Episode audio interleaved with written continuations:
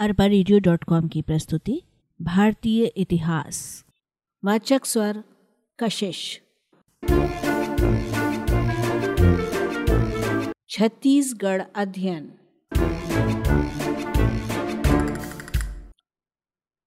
भारत के हृदय में स्थित मध्य प्रदेश से लगा हुआ दक्षिण पूर्व का भूभाग छत्तीसगढ़ कहलाता है।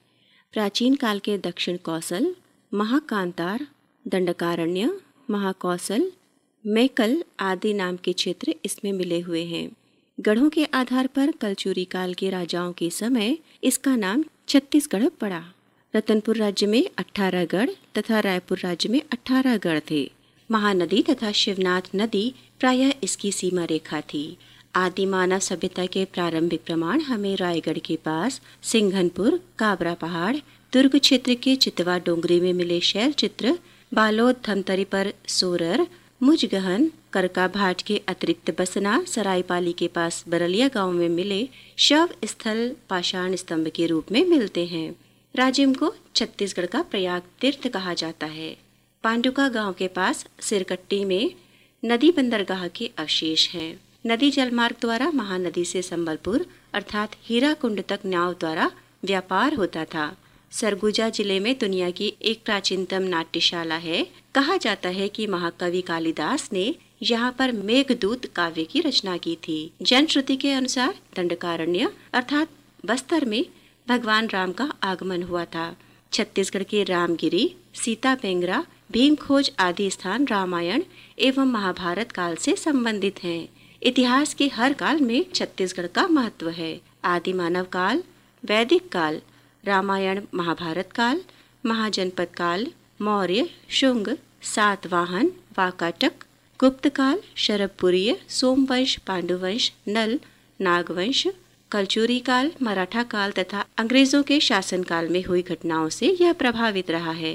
बिलासपुर क्षेत्र के मल्हार गाँव में प्राप्त प्राचीन मूर्तियों और पुरावशेष ताला गाँव की सुप्रसिद्ध रुद्र शिव प्रतिमा सिरपुर में ईंट से बना हुआ लक्ष्मण मंदिर राजीव में राजीव लोचन का मंदिर, रतनपुर, रायपुर, अंबिकापुर में महामाया देवी का मंदिर, दंतेवाड़ा में दंतेश्वरी मंदिर भौरम देव का शिव मंदिर, बारसूर, बस्तर का गणेश मंदिर प्रसिद्ध हैं।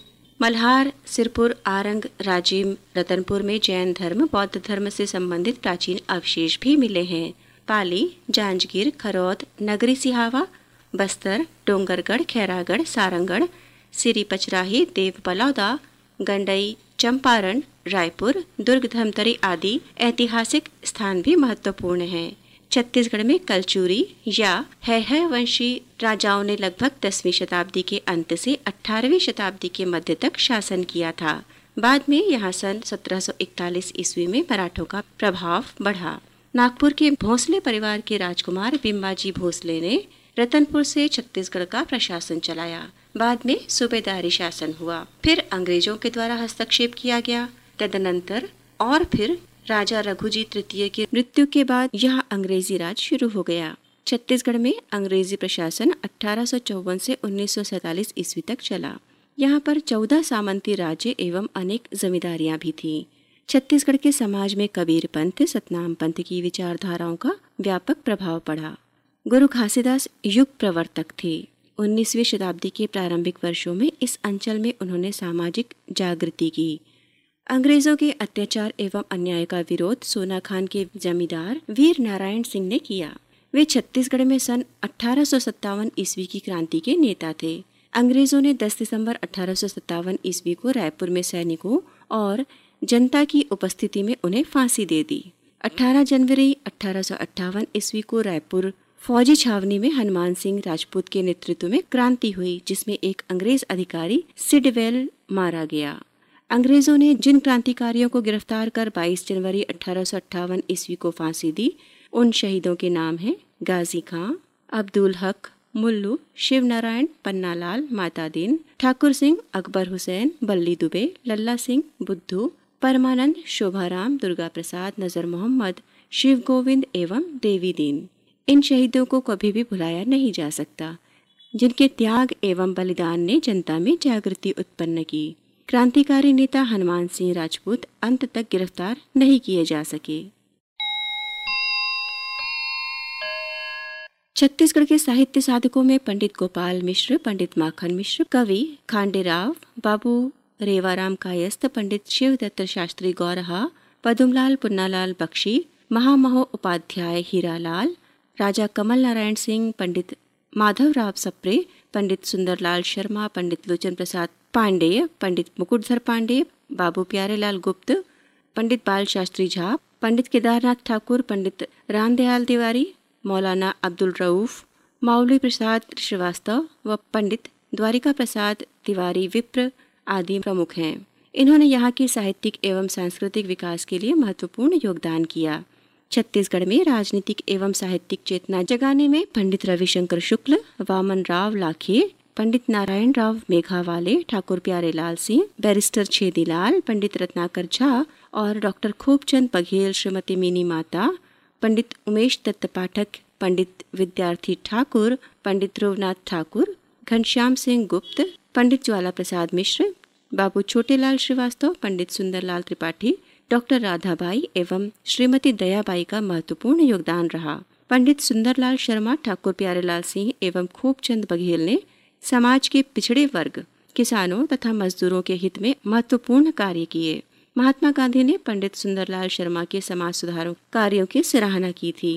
भारत छोड़ो आंदोलन के पहले छत्तीसगढ़ के युवकों के एक दल ने सशस्त्र क्रांति का प्रयास किया था। यह घटना रायपुर षड्यंत्र केस या सुरबंधु केस के रूप में जानी जाती है।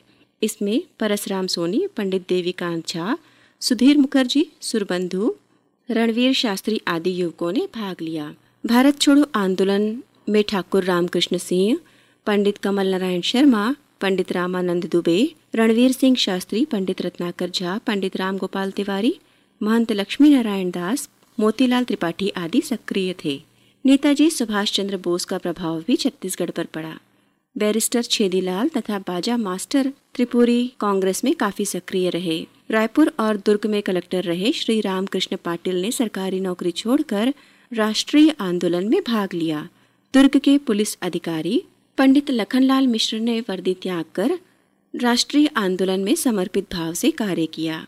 15 अगस्त उन्नीस की सुबह का सूरज देश की आज़ादी का संदेश लेकर खुशहाली के माहौल में उगा। हम विकास की ओर बढ़ते रहे, हमारा छत्तीसगढ़ भी इसमें भागी रहा है। सर्वधर्म संभाव तथा सामाजिक समरसता की भावना यहाँ के जन जन के मन में समाई हुई है। छत्तीसगढ़ की संस्कृति गौरवशाली रही है। यहाँ की परंपराएँ अद्भुत है, जो लोगों को एक दूसरे से जोड़ती हैं। महानदी के पवित्र जलधारा की तरह सर्वधर्म संभाव की भावना यहाँ के लोगों के विचारों में समाहित है। अरबा रेडियो डॉट कॉम की प्रस्तुति भारतीय इतिहास।